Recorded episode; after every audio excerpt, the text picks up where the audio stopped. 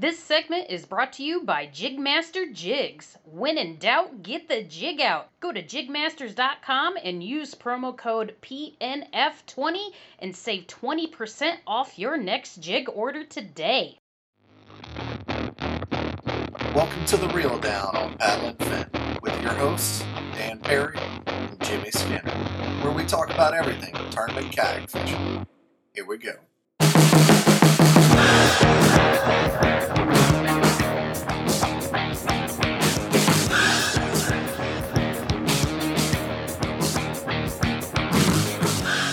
Hey everybody, welcome back to The Reel Down on Paddle and Fin. Another night, another great guest. Should be good. How, how you doing, Jimmy? I'm making it. What about you, buddy? Yeah, doing good.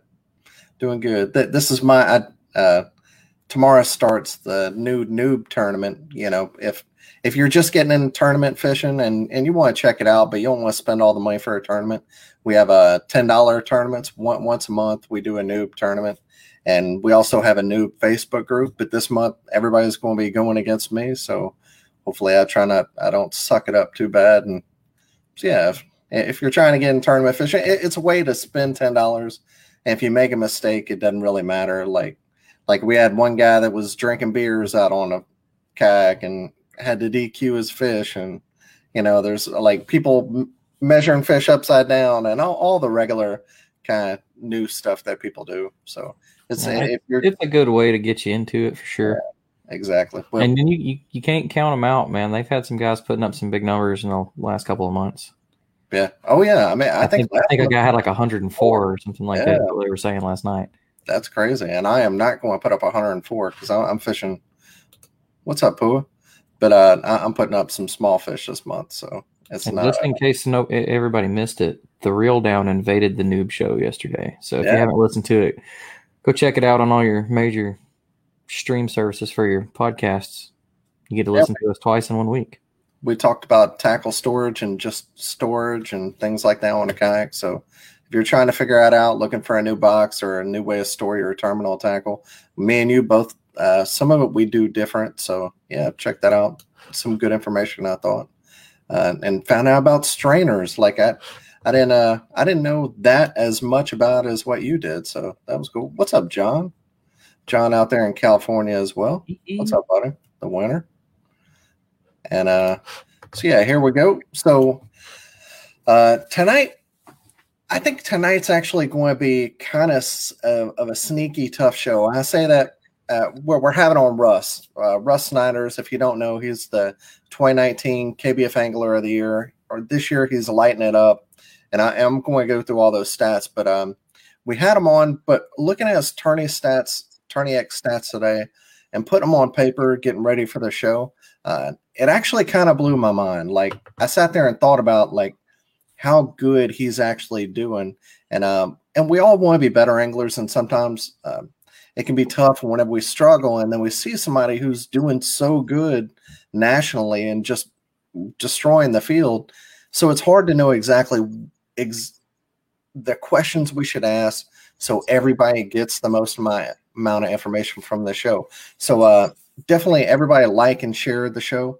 But tonight, it's going to be really important to ask any questions that you have for Russ, so so we can really get the questions that you feel you need to help be a better angler. Because Russ is, I mean, right now, he's the best angler, kayak angler on the planet. There's no doubt about it.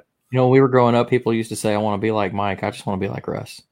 Yeah, yes. and, exactly. And, and I'll get to some of the numbers, but also Jody Queen, looking at his numbers, It's I, I kind of feel bad for Jody because Russ is having the best year ever. And Jody, if it wasn't for Russ, Jody's also having probably the best kayak tournament year ever. But Russ is just barely beating him. So, I mean, that, that just goes to show how good Jody is, too. So, man, uh, if I could spend an hour on the water with either one of them, the knowledge I bet you I could take in would yeah. be just priceless. For sure, and he was a guide. I'm, I'm sure maybe I'm he that's what we're going to try tonight. I'm going to see if we can do like a joint deal. Me and you, Russ, Chickamauga. I need some need some help. So, yeah. But he's probably not going to give me much because he's probably fishing that event too. So, yeah. So here, here we go. We're, we're going to bring on Russ Snyder's. Uh, the man, the you just won two back-to-back tournaments in a row, two of the what Tourney X calls elite series tournaments. So uh, congrats and welcome to the show. Thanks for taking some, some time out of your day out there in beautiful California. Yeah, no problem. Yeah, I really appreciate you guys having me on again. It's always, uh, yeah, always a pleasure talking to you guys. Yeah, man. So, all right. So I, I'm going to just go through some of this. All right. Come and, and this, um, I know you're an you're a humble guy, and, and I don't want this to get weird because I'm not trying to blow smoke. Oh, look, here's a here's Jody. The other greatest kayak angler. Yeah, Jody says I like spend an hour an hour on the water with you too. I wouldn't, I'd go I'd do some new fishing at the New River with Jody. I'd, I know he loves it out there, and he's he's such an awesome guy. I did a remember when I first met him. Uh, I was doing a trip to the New River with my buddy. Uh, I was talking to Christine because I know she goes there a lot. She's like, you know, who you need to talk to is is Jody Queen, and uh, she introduced me to him. And without even knowing me, he just, you know, he just helped me. So he sat there with me for twenty minutes after the tournament, went over all the different floats I can do and different. I mean, wow. There isn't a guy out there that that's uh, that's a nicer, you know, more helpful, humble guy than than Jody. He's yeah, I'm so really jealous. Class act. Circle. The what? I'm so jealous of y'all, like y'all's circle of friends. Like, so I was talking to Christine, also one of the greatest people fishing right now, and she gave me Jody's number, also another greatest fishing person right now. I, I didn't give me his number. We were, we were, we were at, I think we were at Guntersville or something like that for the Hobie last year, and she just like walked around. She's like, I'll find him somewhere, and finally found, she found him, and yeah, that's even better. Yeah, I, I was sitting at Christine's tournament. It's Christine's table for a tournament. She didn't tell me. She she didn't introduce me to Jody, so I guess she didn't like me. But I was sitting at a table, and then she comes down, and I'm talking to a bunch of other people, and she comes and sits at a table. I'm like, I, I was even Star Trek. Hey, that's Christine Fisher. How about that? Because I, yeah. I had never met her before. All right, man. So I, we're, th- this is going to be awkward for you, I'm sure, but I got to go over these numbers. You have seventy-two tournaments in Tourney X. Uh, twenty-two out of seventy-two first place finishes, seven seconds, seven thirds, fifty-six top ten finishes. So seventy-eight percent of the time you're in the top ten. seventy-eight percent of the time, Russ. That's ridiculous. And here, just in the last June, July, and August, the last three months, here's what you've done. I mean, you know you, what you've done, but here's a recap for everybody who doesn't know uh, who you are. Uh, on the K B F on Loudon, you got first on Saturday, second on Sunday. You got eleventh in the Hobie on Kentucky Lake. twelfth, your worst finish in the last three months was a local club tournament, K B F Tennessee on Avondale. That's the toughest ones. Yeah, all sorts of stuff on that one. That's yeah, a, a lot club. Of the guys that don't travel are ridiculous. Uh, yeah. K B F on Kentucky Lake, first on Saturday and first on Sunday, a double win. First on the Hobie on the Mississippi River up in Wisconsin. tenth on the Hobie on the Cal Delta. First in the K B F Super Trail on Clear Lake, first in that Bass event on Clear Lake, and all, if all of that wasn't enough, these three stats are what really blew me away. You're leading the Hobie Angler B O S Angler of the Year right now. You're barely beating Jody by point two, but uh, but you're leading that right now. It's also you're barely leading Jody in the K B F A O Y, so you're leading that right now, and B A S S. They don't, and, and I had to get some of these numbers from like K B F. Bass, they don't have an A O Y, but if there was an A O Y, you would be winning that as well. So in all three of the major Elite Series tournaments, what Tourney X calls them, you're leading angler of the year. Nothing. Oh, and he froze up, or he's stunned. I'm going to go with froze. Yeah, probably. He knows what he's done. That's that's insane. Yeah, you like you want to be ahead of one of those things. To yeah. stand back and be literally a reigning on top of all three. Like there, there needs to be another like award made for that at the end of the year if he pulls that off. Yeah, exactly. Like, mutant. You, that is the word. Jody, dude, you, you're right there too, man. I, I and, and but that factors in. Like, does that change what tournaments you and Russ are going to fish? I, I, there's not a whole lot left, so I guess it really doesn't because you've already planned what you're going to do. But uh, maybe earlier in the season that would put a changed the factor. I I don't know, man. That's yeah, yeah y'all two and Cody and I, there's obviously a few of y'all, but y'all two right now are on just a ridiculous roll. And, and we'll get Russ back here in a second. It might be without video, but we'll we'll get him right back. But um, I I mean, as far as I know, this is the first time anybody's ever done like that. Yeah, and he won the ten as well. Yeah. So he uh. I don't and know where he's going. He's going back to the ten. So. There he is. Hey, and my phone hey. over. Yeah, overheated. My phone overheated. Said, uh, uh, yeah, I never had that happen before. Yeah. Yeah, usually that happens when you're. Yeah, well, it's sitting out in the sun. It's out in the sun. I'm just going to hold it. I'm not going to use the mic. Can you guys hear me all right? Yeah, that's yeah. fine. You're yeah, perfect. You're good. Okay, I'm just going to do it this way. And t- I took the cover off of the case off of it. And hopefully, uh, hopefully that helps. Uh, All right, Owens is giving away your secrets. Yeah. Cast out and dead stinks it. You just don't move. So, so is that what you do? You're you're just super slow. Yeah, you're a slow fisherman. No, quite the opposite actually. Fast. I cover yeah. water. I cover water like crazy. I mean, I can slow down once I find them, but when I'm pre-fishing, I'm flying down the bank. Flying. I remember, yeah, for this last Clear Lake tournament, or the first one, the K B F one, uh man, I covered like twelve miles. I only had one day to pre-fish. My truck broke down uh, a few days before the tournament. I lost my power steering, and uh luckily I had a friend nearby that had a garage, and and uh got the parts, and uh, borrowed his garage and knocked knocked that out and changed the the pump and the steering rack and all that. And Uh, I had two hours, I got there like Thursday night, had two hours, uh, fished a little area, and then I had only one day, Friday, only until three o'clock. I covered like twelve miles in, like, in uh, oh. not even a full day pre-fishing. So I, I cover a lot of water when I pre-fish. And sometimes I fish fast too, you know, and, and you know, once I find them, they'll I, I can slow down, but... Um, but yeah, I, I fish pretty fast. We're, we're going to we're gonna get into that because I want to know, like, as much as you can say about, like, from start to finish, how you're finding the better quality fish, what you do once you find that, how you break that down. But we'll get into that in a minute. How how, how do you feel? Like, you know, whenever you win, I mean, do whenever you win two tournaments like that, you know you've done something great, like some other people aren't doing. I mean, it's How, how do you feel about that? Do, are you just? It does. Are you just like I put in the time and so, yeah, a little little numb to it, I guess. At this point, I don't know. It's hard to kind of find words uh, how to describe it or or what to say when I keep doing well in tournaments, because I, yeah. it's kind of a lot of it's kind of un, unexplainable. I know, know a big part of it must be just just.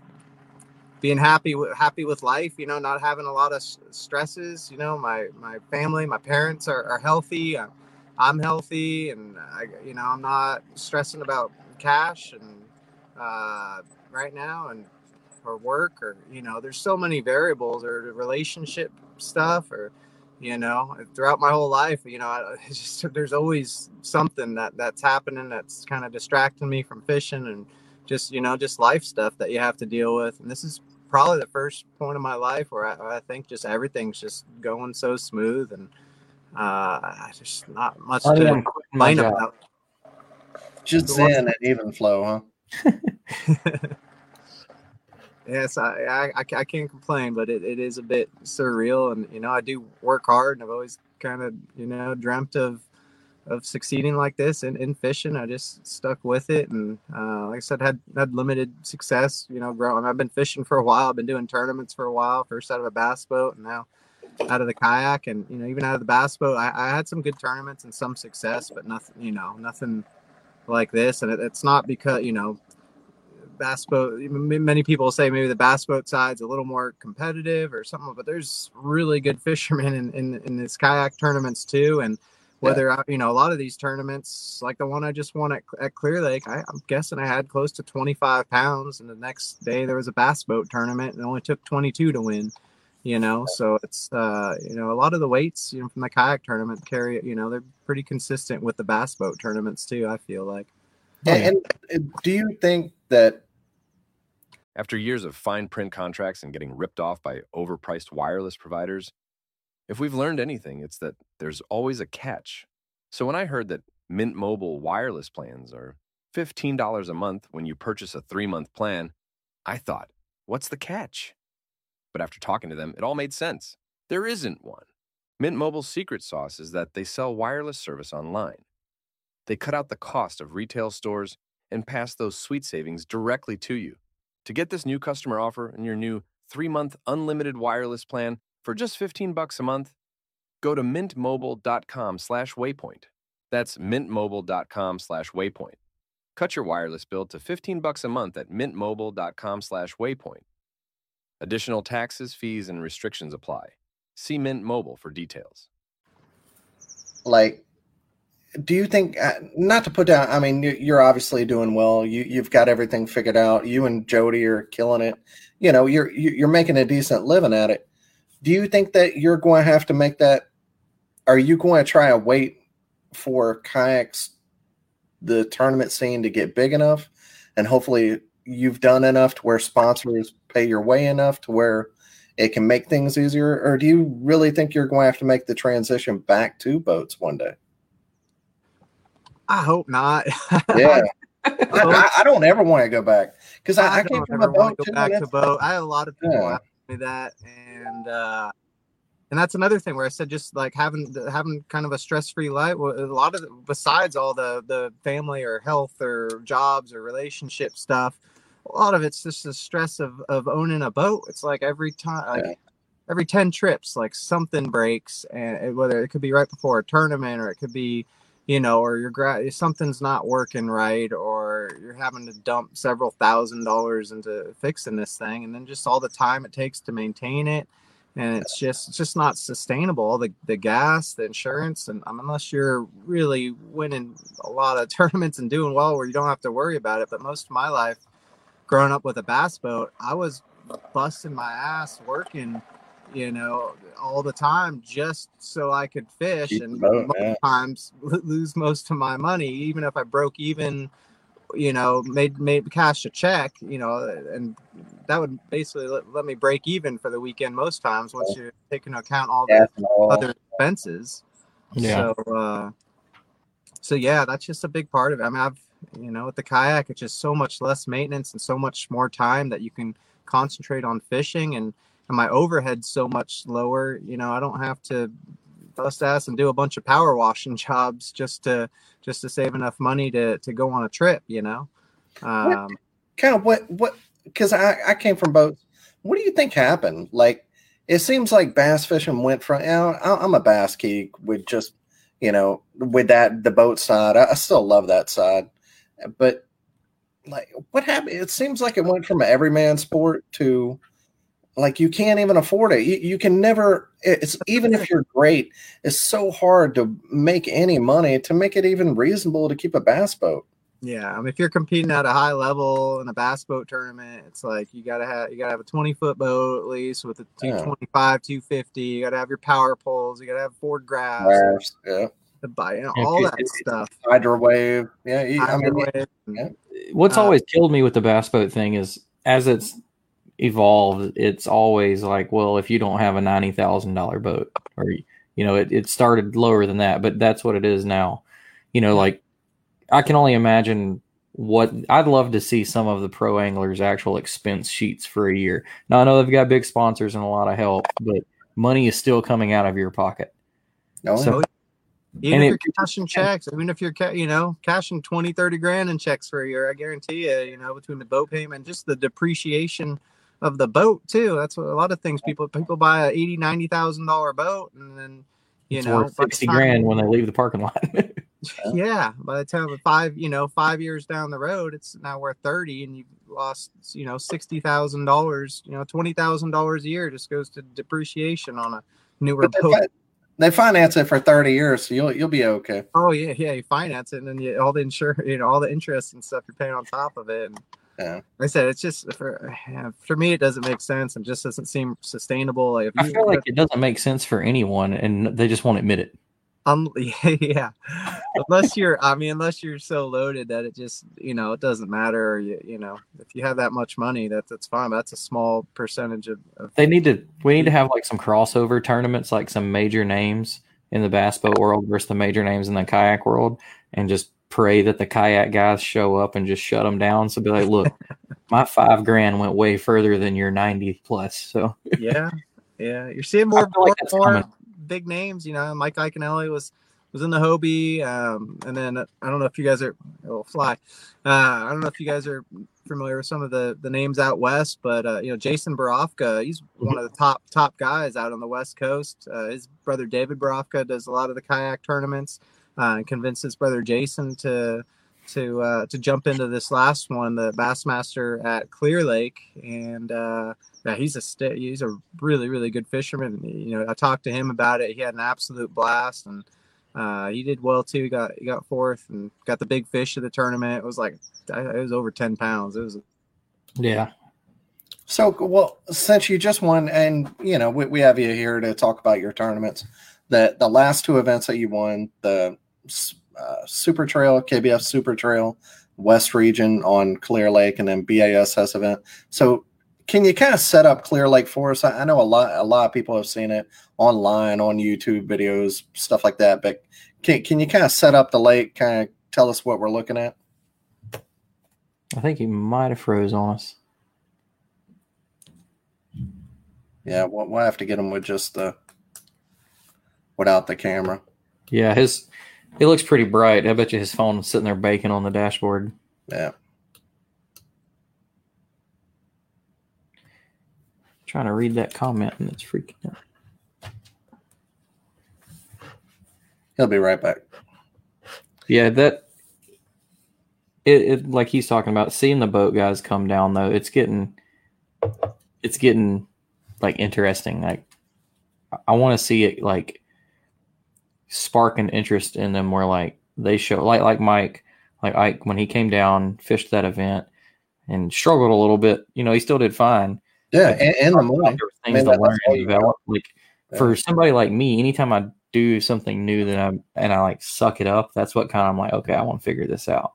I would love to see a lot of crawl. And I don't even even if they don't like leave the boat world, they don't have to leave, but if they start like mixing it up, doing both, you know, seeing some of the big name guys with like kayak brands on their jerseys and they're fishing, you know, the Elite Series in the boat and then come down and fish the Bass Bassmaster events with us. That would be insane. Yeah. I, I, I think it's going to take uh, maybe another couple of years to, here he is. So try doing, uh, try doing audio only. Yeah. I don't know if that's going to make a, a difference. It's still video for you guys, but yeah, my phone keeps overheating. Doesn't. I got my yeah. iPad here too. I'm gonna try to run a hotspot off my phone and maybe use my iPad if it breaks down one more time. Gotcha. Sounds good. You should be good now. If you like, if you're just doing audio, you can probably get it down in a little shady spot. Yeah, cool. We've we've, we've got you really clear right now. Okay. Yeah, it's still video for you guys though. I don't know if I can. Yeah. Yeah. After I'll do it. All right, so t- tell us about Clear Lake. Kind of set up the lake and, and what it's like for most of us that haven't been there. Well, it's a natural lake. It's uh, it's one of the oldest lakes in the country, I think. I don't know exactly. It's like several hundred thousand years old, they say. But it's it's wow. used to be, uh, it's a lot of volcanic rock. It used to be an old volcano a long time ago, and uh, you know, right right now it's the Bassmaster rated the number one lake in the country uh, for the past decade, and uh, for how it's fishing right now, it is as healthy and, and alive as I've I've ever seen it. Um, it's you know it's it can kind of break down the lake into two two sections: the north end and the south end. Uh, the north end is kind of a shallow bowl, uh, a lot of grass. It's mo- mostly grass fishing. There's a few. Uh, little creeks and stuff that come in as well, and uh, uh, mostly grass, a lot of docks and stuff along the bank. Uh, but right now the water, you know, the water is, is pretty low, lower than it usually is even this time of year. It doesn't fluctuate like the reservoirs do, but it's about five, I'm guessing about five feet down, uh, which is which is, is pretty low, especially for that for that north end. Most of the docks and stuff only got a couple feet of water and whatnot. And, Um, but anyway, mostly offshore grass fishing. As you get to, to mid lake, you get to some more steeper, uh, you know, rockier areas and stuff. Uh, Shag Rock and Henderson are, are two of the, the, you know, probably most popular honey holes on that lake right there at the mid lake where it, where it narrows down. And uh, as you get into the south end of the lake, uh, you got a lot more rock, a lot of docks and stuff around there as well, but it's just a little bit steeper. You get about forty-five feet of water is about as deep as it gets in the south end. Uh, the north end, it's, you know, deepest spots maybe fifteen, twenty feet, something like that, but you got to be way out in the middle. You know, you could be one hundred yards, two hundred yards offshore, and it's only like six, seven feet in a lot of places up in the north end. Wow. Um, but uh, yeah, there's grass down south too, and, and some docks. Not a lot of wood in that lake unless you go to like one of the two uh, the two major creeks that enter in, like Rodman Slough or Cache Creek. You're gonna have some wood and some laydowns and stuff there. Uh, so there, there's a little bit of everything, um, as far as, you know, you can really fish your strength, uh, in that lake. Um, this, this, you know, this last couple weeks, it, it really seemed to me like the, the grass bite, um, kind of dominated, but, uh, a lot of time, you know, just as easily like an offshore rock pile or, or ledge bite or something like that, um, you could easily, you know, win a tournament this time of year.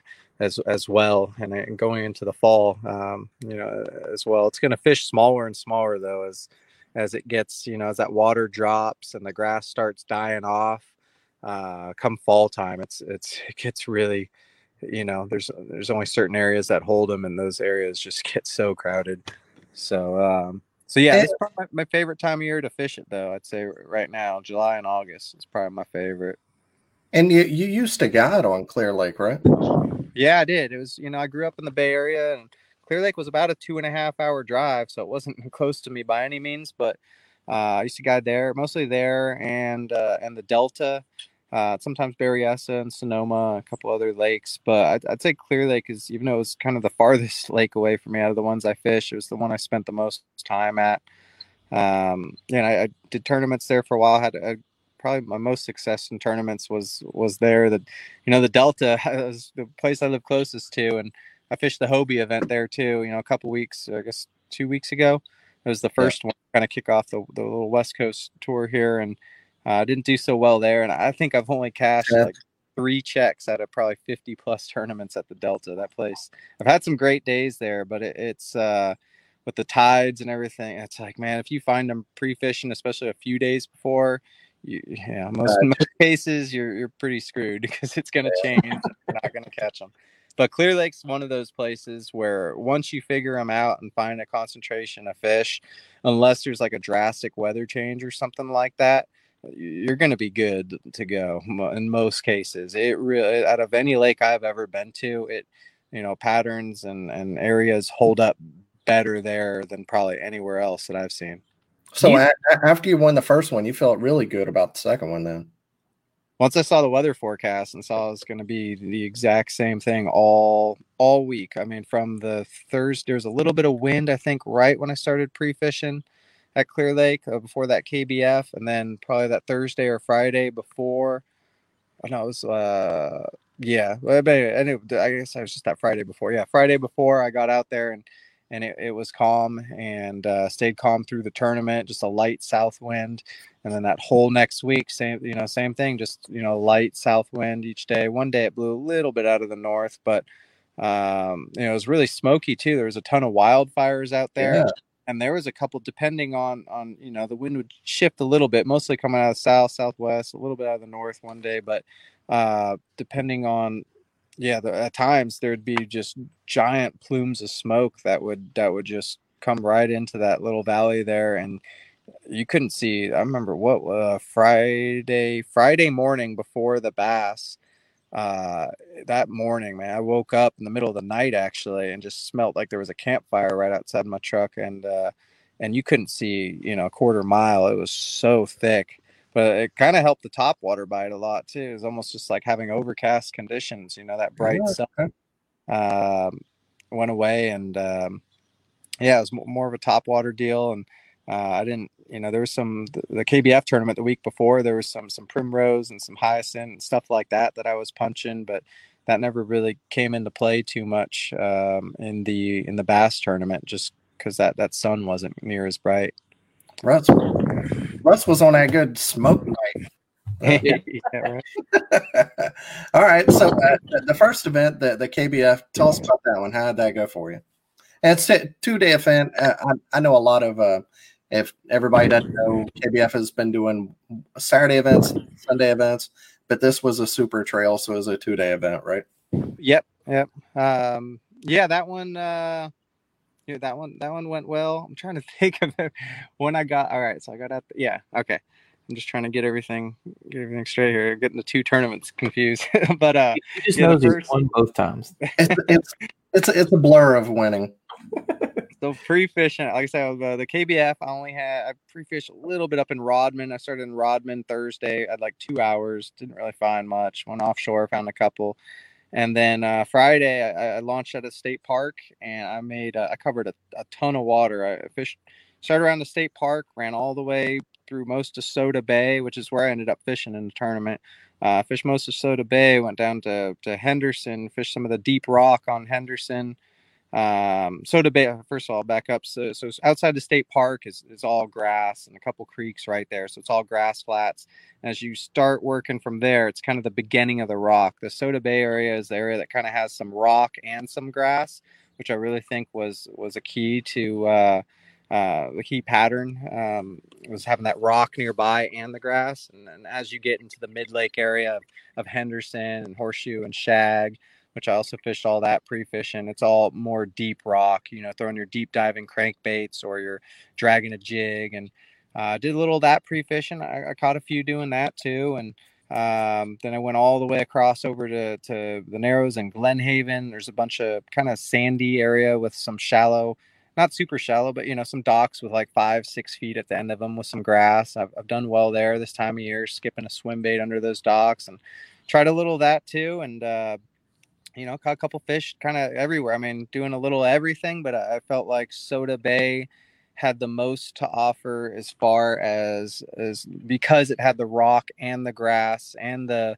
the primrose and the hyacinth I could punch. It just, it just had a lot to offer in a, in a small area where I can bounce around from one little pattern to the next. And I caught them doing a few different things there. And anytime I'm kayak fishing, that is... Eating better is easy with Factor's delicious, ready-to-eat meals. Every fresh, never-frozen meal is chef-crafted, dietitian-approved, and ready to go in just two minutes, including Calorie Smart, Protein Plus, which is the one I like, and Keto. Get started today and get after your goals. Discover a wide variety of easy options for the entire day, like breakfast, midday bites, and more. No prep, no mess meals. Factor meals are ready to heat and eat, so there's no prepping, cooking, or cleanup needed. Sign up and save. We've done the math. Factor is less expensive than takeout, and every meal is dietitian approved to be nutritious and delicious. Head to factormeals.com slash waypointpod50 and use the code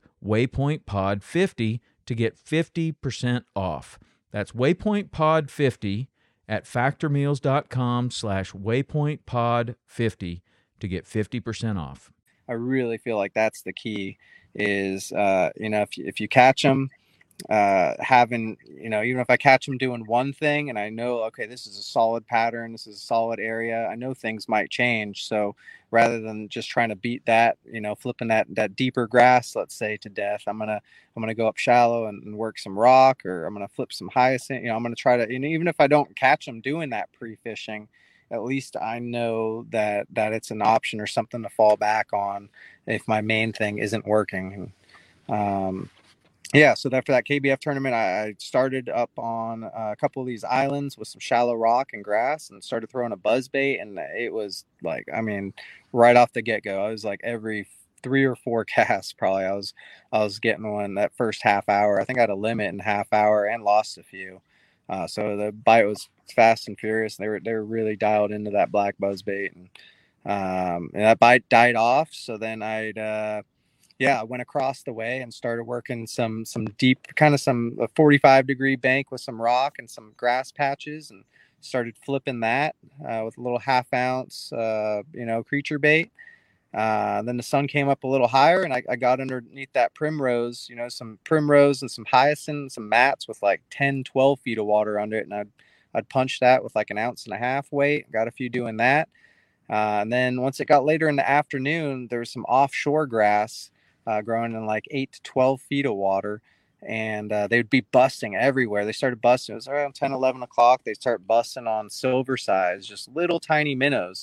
Uh, but it was tough to catch them when they're doing that. They were so dialed into that little bait. But, yeah.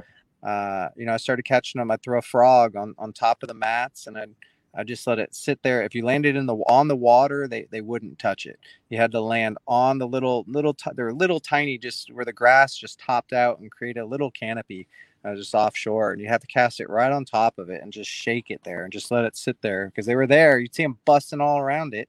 Um, but, you know, just kind of, they, you know, eventually they got so, uh, so curious that once you, they either bust through the mat eventually, or right when you pulled it off, they'd, they'd come up and get it. And, uh, so yeah, it was a combination of all that stuff for the, for the K B F. And, um, you know, the next week, the Bassmaster, I, I tried to just kind of duplicate it and run the same thing, except I started off on that shallow rock, and uh, I didn't get a bite. That, you know, twenty minutes for that last week. I was like every few casts, did not get a bite for like twenty, twenty-five minutes, knew something was up. So I started paddling across the cove to the other kind of, you know, forty-five degree rock bank with the isolated patches.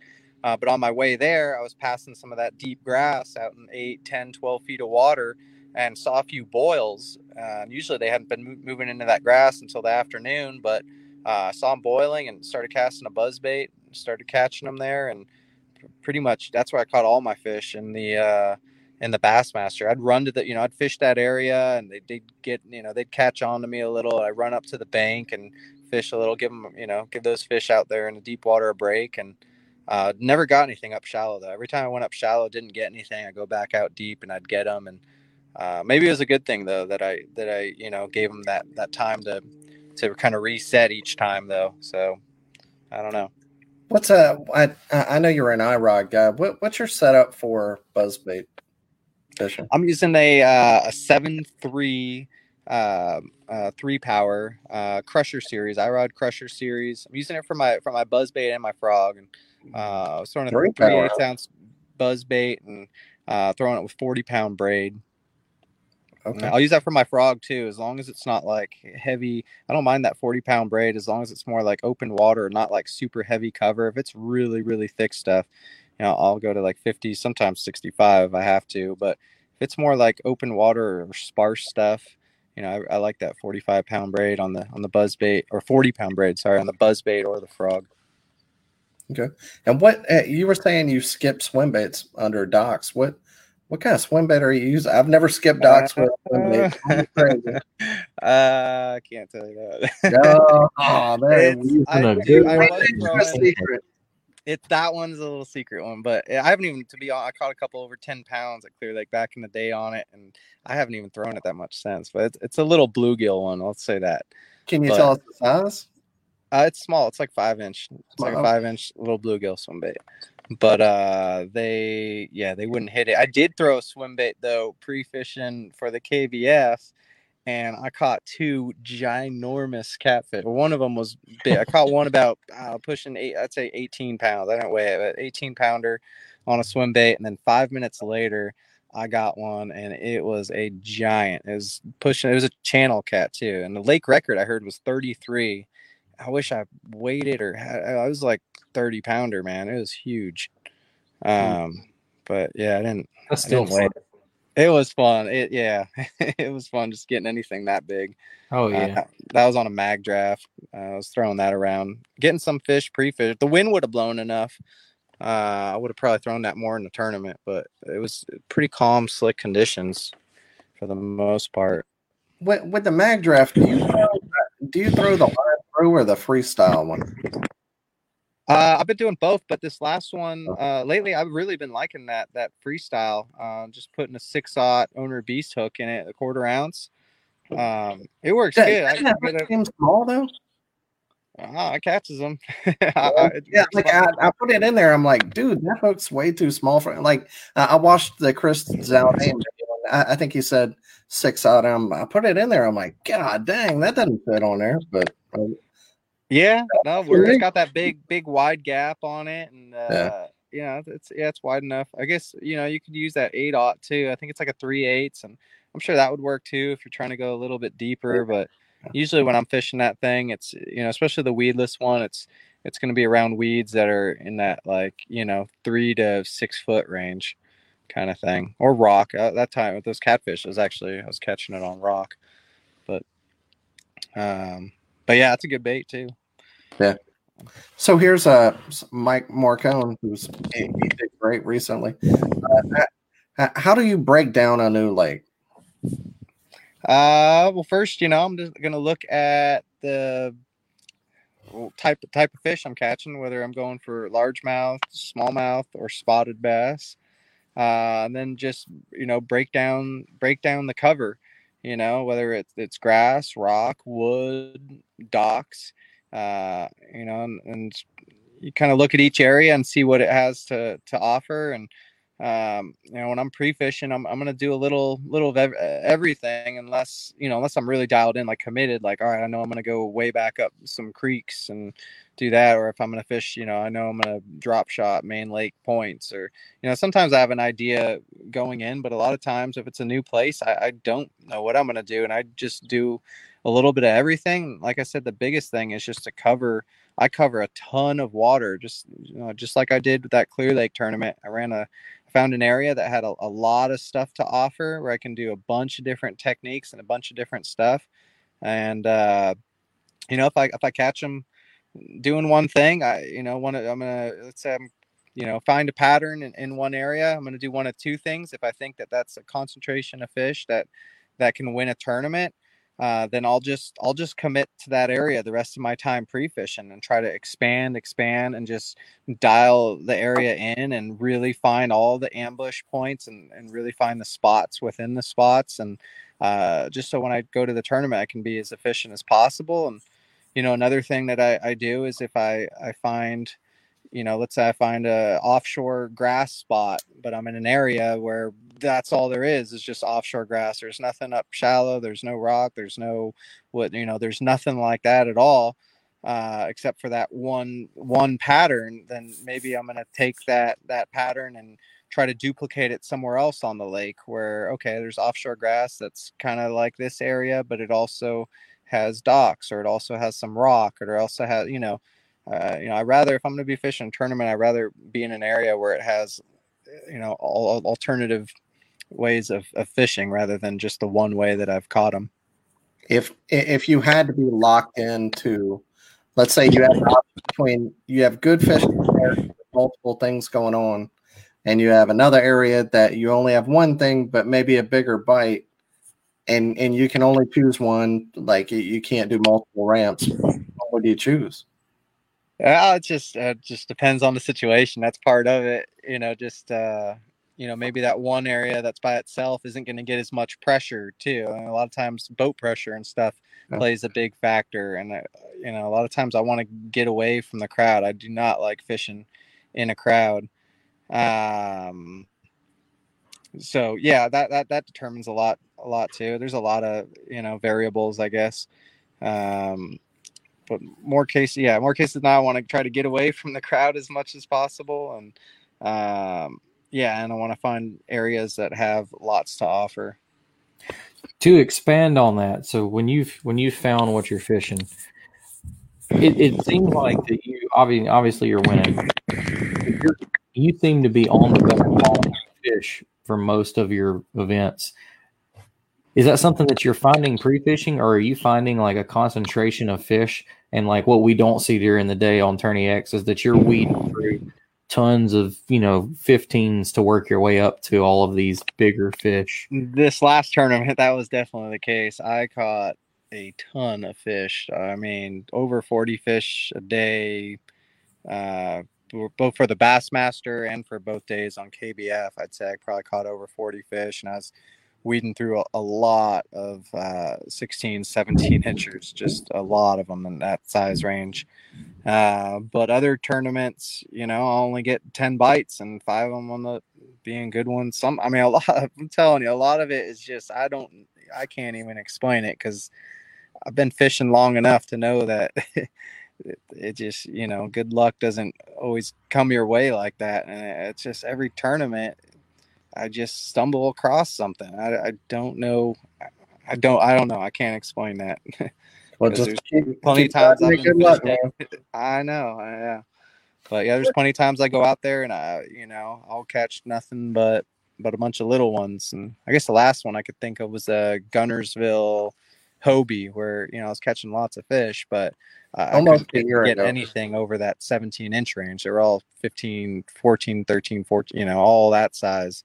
Yeah. And that happens a, a lot, you know, a lot of times, you know, or a lot of times you'll find an area with big fish and during pre-fish, and you'll come back and the big fish are gone and all the little ones are there. And um, lately that has that hasn't been happening for me. That's all I can say, I guess. So what do you suck at? Like, is, is there a technique or something that you're like, I cannot throw that? That just, it, it doesn't work. I'm not too good. You know, I'm not a really great offshore as far as, uh, you know, worm it. If I have to fish slow and have to fish offshore and like use my electronics uh, and drag a worm around offshore or, or fish, yeah. you know, I could use, I've, you know, I was just, I can drop shot and do that too. I was doing that in Mille Lacs and after the, the Hobie tournament in Wisconsin, we went out there and I uh, had to do some stuff that I was definitely a little more, you know, a little more out of my element. And I'd say most, most of these tournaments I've been fishing, power fishing up shallow, Uh, either flipping or frogging top water, or, but you know, or fishing a lot of grass, chatterbaits, spinnerbaits, but more times than not, either power fishing or flipping. Um, I guess when you're flipping, you're slowing down a little bit, but you know, if I have to even just dragging, dragging jigs out, out deep on rock and stuff like that, or, or drop shot and or shaky head. Uh, I mean, I can do it. I feel comfortable, but I don't, I feel yeah. like I'm way more of a even playing field where I just, um, yeah, I feel like my advantage is just, you know, making as many casts and working as fast as I can and cover as much water. And I said, and I know, you know, I got a good sense for when I do find fish and when I do need to slow down in an area. I feel like lately I've been, you know, knowing when to do that and when to not do that, but you know, don't get too stuck on, on fishing. If you're fishing, I'm fishing slow and I'm not catching anything for a little while. I'm I'm not going to keep fishing slow. I'm going to start moving. This could sound like a stupid question, but you can look at it in different ways. When you're pre-fishing, when do you consider I have found the fish that I need to catch? Because obviously somebody would be like, well, it's when you catch three or four in a few casts, but there's more to it. It's like, when, when do you know that you have found an actual pattern on fish that you think could win the tournament? Like, is there any certain thing that you look for? It's it's a hard question to if answer. I catch, if I catch a couple fish doing the same thing in an area, a couple good ones, you know, anybody, you know, a lot of times I'll be going down the bank. It'll be tough fishing and, uh, you know, I'll catch one little one on this bait and then one little one on that bait. And then, you know, maybe I get one big one on one bait. I still don't look at it like I found something unless right. I keep using that bait or, or find, you know, catch another big one in the area. If I can catch two big fish in an area, then I get more of a sense that it's, it's not luck and that there's, there's a concentration of them around. Well, Chris had a question here. Uh, now that you've kind of become so successful, are there guys following you around in kayaks, like local guys, whenever they see a tournament coming, following you around like they would K V D in a tournament or something like that? No, not quite that. There's there's a couple times I'll catch them pretty good one day, and, and the next day I'll have a lot more company at my ramp. But uh, but that's maybe, part. Maybe, maybe once you get that big iRod, uh, Dakota Lithium uh, ramp. wrap on there, yeah, you get the right. Yeah, my truck does stand out a little bit. It's a little different than, than the so yeah, people like recognize it. Logo on the front, right? It's a whole the whole front end is a cab. Oh. I've had this truck. I, Yeah, I had this. I was the original owner of this truck. Got like four hundred thousand miles on it. I was, I, know, I was like nineteen or so. I probably only had it about a year, and I, I rear-ended a friend of mine and damaged the whole front end. So another friend had a body shop, so we put a whole. Uh, he's like, he talked me into putting a Cadillac front end on it, and so the hood, the fender, the whole thing. This is all Cadillac front end. It's styling. It's a little different. and, and so, if, talking about wraps. You have, I, I know you have a wilderness system. You, you want a, a native kayak and a half. Why don't you have a kayak sponsor?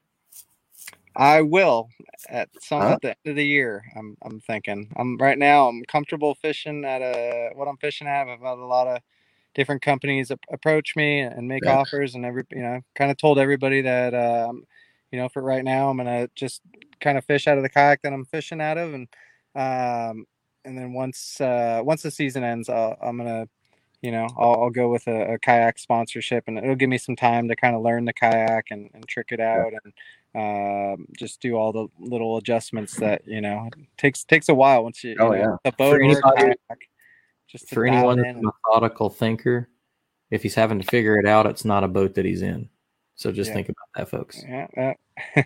I mean that really, and you're having such a great season, don't change mid-season and and get out of your comfort zone. Is, is there any, any hints you can give us? No. I, I, I'm sure everybody's approached. He's, he's going to show up on a stand-up paddle board and just whip us. I haven't even one hundred percent made my mind yet, but um, but I'm I'm pretty sure. It might I'm be in that, that Halloween A O Y Hobie at the end of the year. That the orange. Oh, well, that, yeah, that A O Y. More yeah, than that, A O Y. I want to make it to Hobie Worlds. I don't care if I get A O Y. If I even even fourth place will work, because I think Jody's. Uh, He's right up there for A O I, and he's already in. So I, th- I hear it's going to bump down to four places if oh, Jody's in that in that top four. So I'd man, I'd love to go to Hobie Worlds. That'd be a really cool experience. Yeah, Todd had a great question here. What's your most memorable win over the last twelve months? Is it the ten or I, I guess K B F A O I? Those are two. Yeah, K B F. The first one. Uh, Probably, I don't know, either lacrosse last year, because that's what really, you know, actually I won the state championship, which which was a big deal uh, yeah. for sure. But then once I went from there and I kind of carried that momentum over, I was at Chickamauga, Tennessee state championship. And I went from there straight to lacrosse, Wisconsin, and uh, and came all the way back from like fifth place in points to not only win the A O I, but also uh, win the tournament. And that, that was... Uh, That was definitely special. That was, that was one of the more memorable ones. And, uh, you know, even though it's short, kind of sh- short time, I, you know, I'd say this, this Clear Lake uh, tournament just this past weekend will definitely be pretty memorable, just because I had uh, going back know, home, in a kayak going back home to yeah. California and fishing it in a kayak. And, you know, I had a, I had a big group of my friends camp out with me over in, uh, in Lakeport, Lakeport. None, they're not, you know, they're more just friends I grew up with. None of them are, are fishermen or anything like that.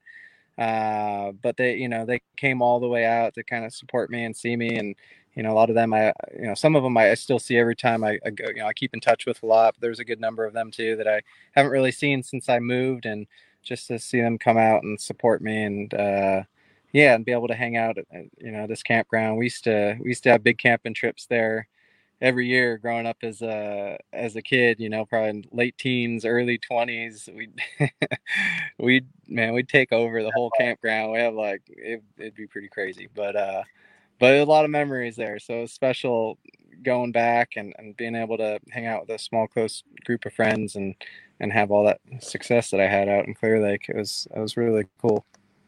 Very cool. Yeah, we were joking around, talking, saying that Russ just went out there to let everybody in California know that he's still the man, and that's still his. This is still my lake. Y'all need to remember me. Clear Lake, maybe the Delta. It's no surprise I got spanked there. But yeah, tenth. Uh, oh, all yeah. bad first. It was only out of fifty though. That's you know. yeah, and so here, I, I, I guess, kind of changing pace here. Uh, a question I had is everybody talks. I really wanted your perspective on this. Everybody talks about growing the sport, growing the sport, and since you came from the bass boat side, and like you said, you don't want it to turn into that. What are your thoughts on how we, how the sport can grow in a positive way without the negatives of becoming what the bass boat side has become? Um. That's a good question. I mean, there's a lot of positives in bass boats, and a lot of the negatives, you know, it's more just the cost of everything. And, and there are some, some people to, you know, I mean, there's great people that are in the bass boat, and, you know, but there's, there's also a lot of kind of cocky, you know, people that kind of think their their crap don't stink, you know, type of thing. And maybe some of that comes with with money, you know. In order to have the, the bass boat, you got to spend, you know, just you got to be pretty wealthy. And uh, I, know, I guess more times than not, like people that, that are really wealthy and, and have a lot of money seem to be a little less humble. And, and uh, maybe maybe that's part of it. I, I don't know. Um, but I think a lot of it too is just not just the well, there's the cost of the tournaments too, because you know when you're doing a big high-level bass boat tournament, you're having to drop like a thousand, two thousand dollars like on an entry fee.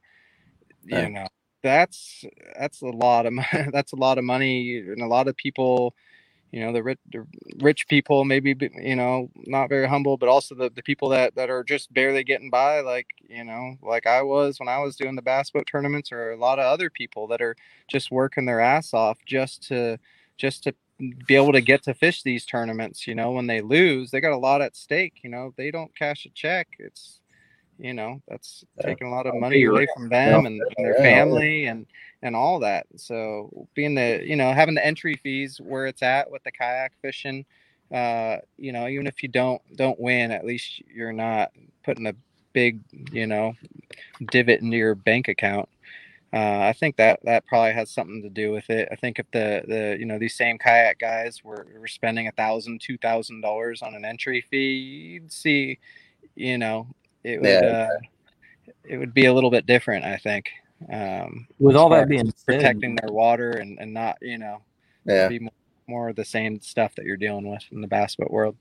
With all that being said, would you want to see any of the series have that higher level event with, you know, five hundred dollars to one thousand dollars entry fee? Um, I don't know. To be honest, I mean, I'd fish it, don't get me wrong, but I don't know if it's going to, I think it's going to change. It'll change the sport a lot uh, exactly. and make it a lot more like the bass boat world. Once you kind of have, you know, those costs. Um, yeah. I mean, I'd like to see the sport continue to grow, and that's part of, part of, you know, what it takes to, to grow the sport and attract more sponsors and get, you know, get more, you know, Uh, either T V time or just, you know, uh, get it in front of more people. You know, that's that's a good thing, but it yeah. will come come with a cost, I think, by, by doing that. I think that, you know, one event a year at like the end of a year or something would would be okay. But I, I agree. I think that where they're at is about where it should stay, because everybody is, anybody you talk to in kayak fishing, whether they're tournament fishing or just just fishing out of a kayak for fun, it's the community and like how everybody's just totally. good to get along with. Like you were talking about Jody, you know, giving you information, and everybody's just super friendly. And yeah. I hope this stay that way.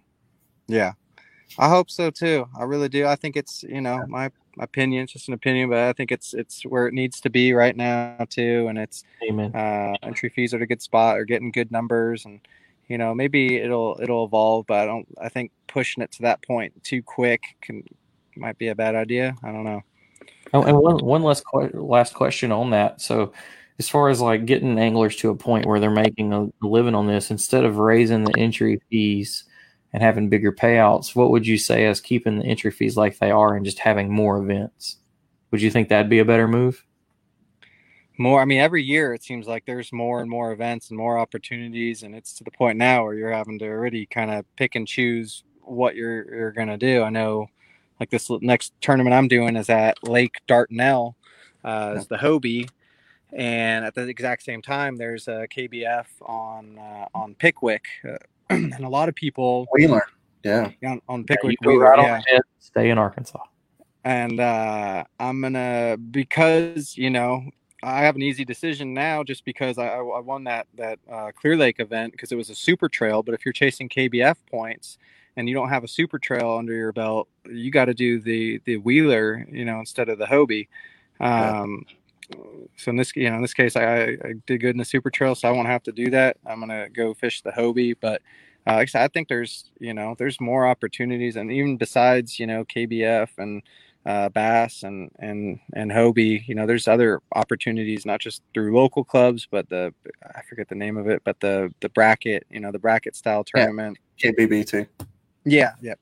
Yeah, yeah. So stuff like that. There's just every year there's, there's just new things coming, and having it, you know, a part of me also worries that it gets too saturated, where it gets spread too thin. You know, I've seen that a lot out in the West Coast here growing up, where uh, one tournament organization will be doing all right, and then the, the, you know, the people won't be happy with, with one thing or another, and then a, you know, a new new organization comes out, and everybody goes to that, and then another one, you know, gets, you know, kind of like you're seeing here. With, with, luckily, right now, it's still everybody's still getting the numbers, but. Um, because the sport's just growing so fast. But if you get too many trails out there, too many opportunities, then it's going to kind of hurt everybody, I think, because they're not yeah. going to get the numbers that they need to, um, Todd, yeah, to support their organization.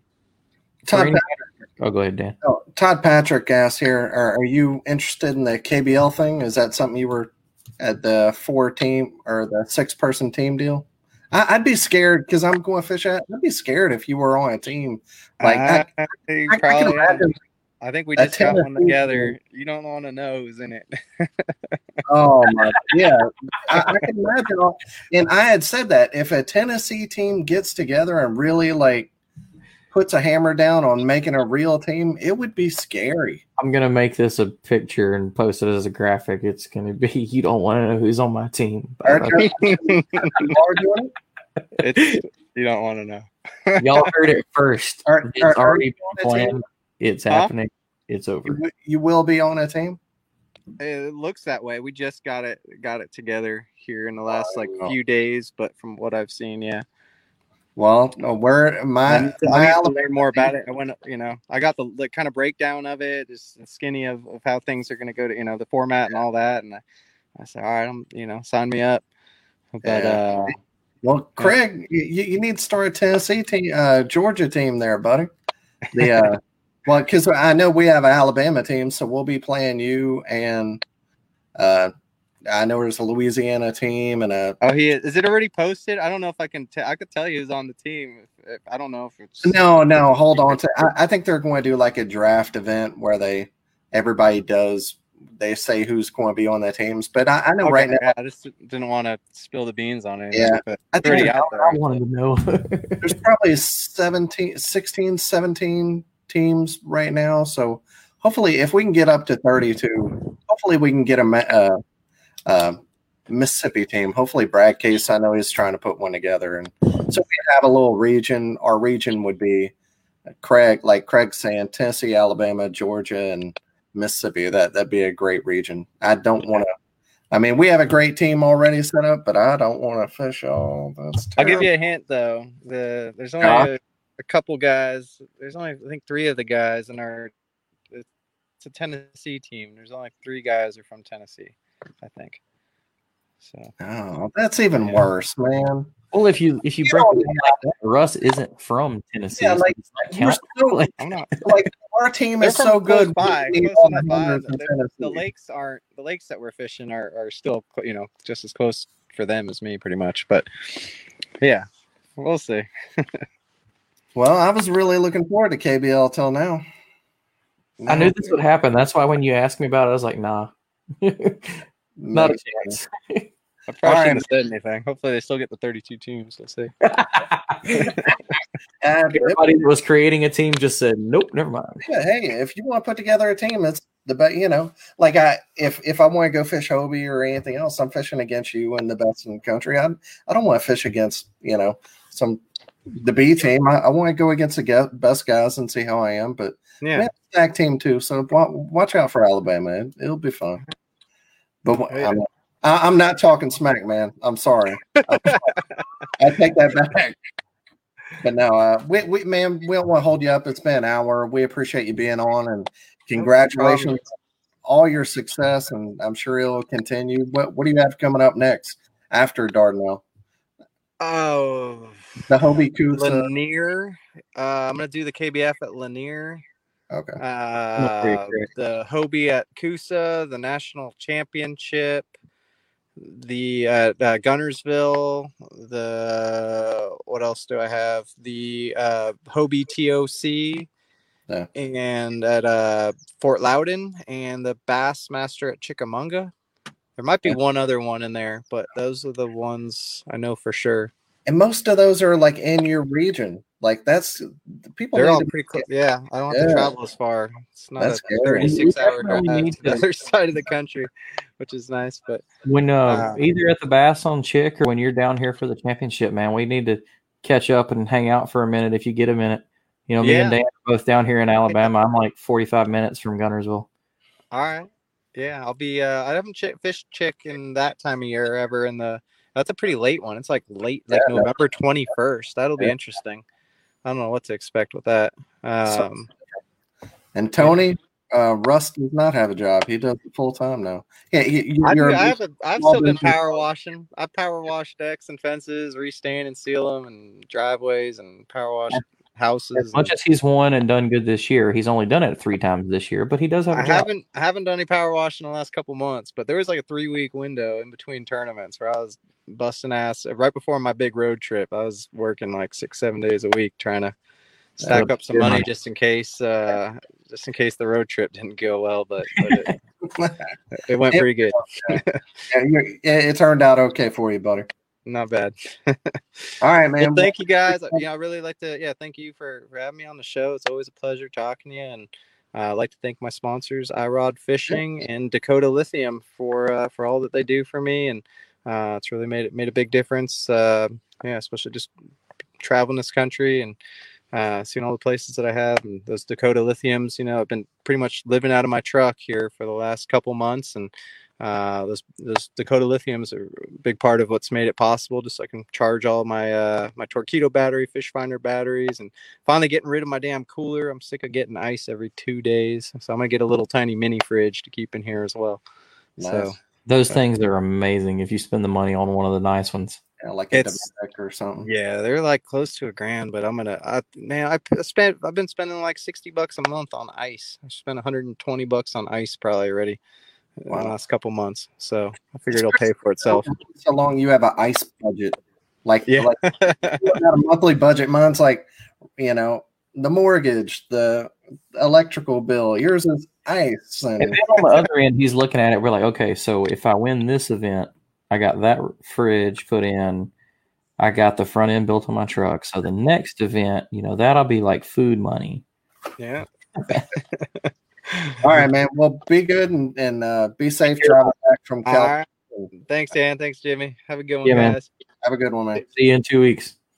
All right. All right. The man himself. The, the the future legend. He's like, if there's a kayak hall of fame, like he's he's there. etching he, his name into it. He stamped it. He didn't have to etch anything. He, yeah, he's, he's amazing. Yeah. All right, but we'll go over all these other events. And as always, if um we have a thirty, thirty angler limit because we can't talk about every club out there. But if you ever want us to talk about your club special event, let us know and we'd be happy to do it. Uh, especially charity tournaments. We we definitely want to help anybody out there. Um, but, uh, and we didn't talk about this before, but the K B F Super Trail out there had seventy-four anglers. Day one was Russ with ninety-five and a quarter. Damian Towle, who is just on fire this year, ninety-four inches. Greg Blanchard, the YouTube phenom himself, ninety-three and a quarter. Day two was Mike Ensign, ninety-seven and a quarter. Had the big bag at a tournament. Uh, second was Russ, ninety-two and a half, and Greg and with ninety-one and a quarter. So they were both real consistent. And overall, Russ came in with one eighty-seven, eighty, seventy-five. Beating out Mike Ensign by an inch and a quarter. So that was that one. Uh, the Bass, the Clear Lake event, that was a one day one. Uh, Russ had a hundred even. That's that's awesome. I feel like it's always like a stamp, like a yeah, like this. one hundred four is cool, but like one hundred on the dot, like check me out. Yeah, but a uh, hundred. I mean, that's I think that's first time it's been done since Bam did it out in California last year, right? I mean, I think so. uh, one hundred inches just don't happen. Uh, Tasmua, uh, another hammer out there, a nine four and a half. We're saying his name every week. And Will Dowd Martin, I didn't get his number, but he got third.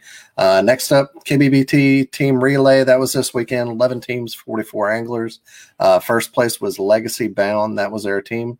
ninety-five and a quarter inches. That had Mark Coates, uh, Team New, uh, Doc Acosta, Derek Brundle, and uh, Bobby Morin. Congrats to them. Next up was K B F on Tennessee, Percy Priest, thirty-nine anglers. Um, Adam Reiser with eighty-eight and a quarter. He got first. Richard Clemens, eighty-seven and a quarter, and Josh Stewart, eighty-five and a half. And that's two people who, yeah, that they're probably on that team, and that's scary. Both Adam and Josh, I, I would guess. Yeah. If I were going to make a Tennessee team, those uh, two, yeah, they would be on it. They're they're two bad dudes. Uh, N Y K B F on Cayuga Lake. forty-seven anglers, Dam- Darren Schwarnbeck with fifty-five and a half, Scott Reynolds, fifty-three and a half, and uh, Scott Reynolds with fifty-three and a half. I put him twice, so there was a third place guy, unless there just happens to be two people named Scott Reynolds who got the same. But I he paid his entry twice, so he could double yeah. do it. There you go. K- uh, K B F Super Trail Central Region, Lake Winnebago.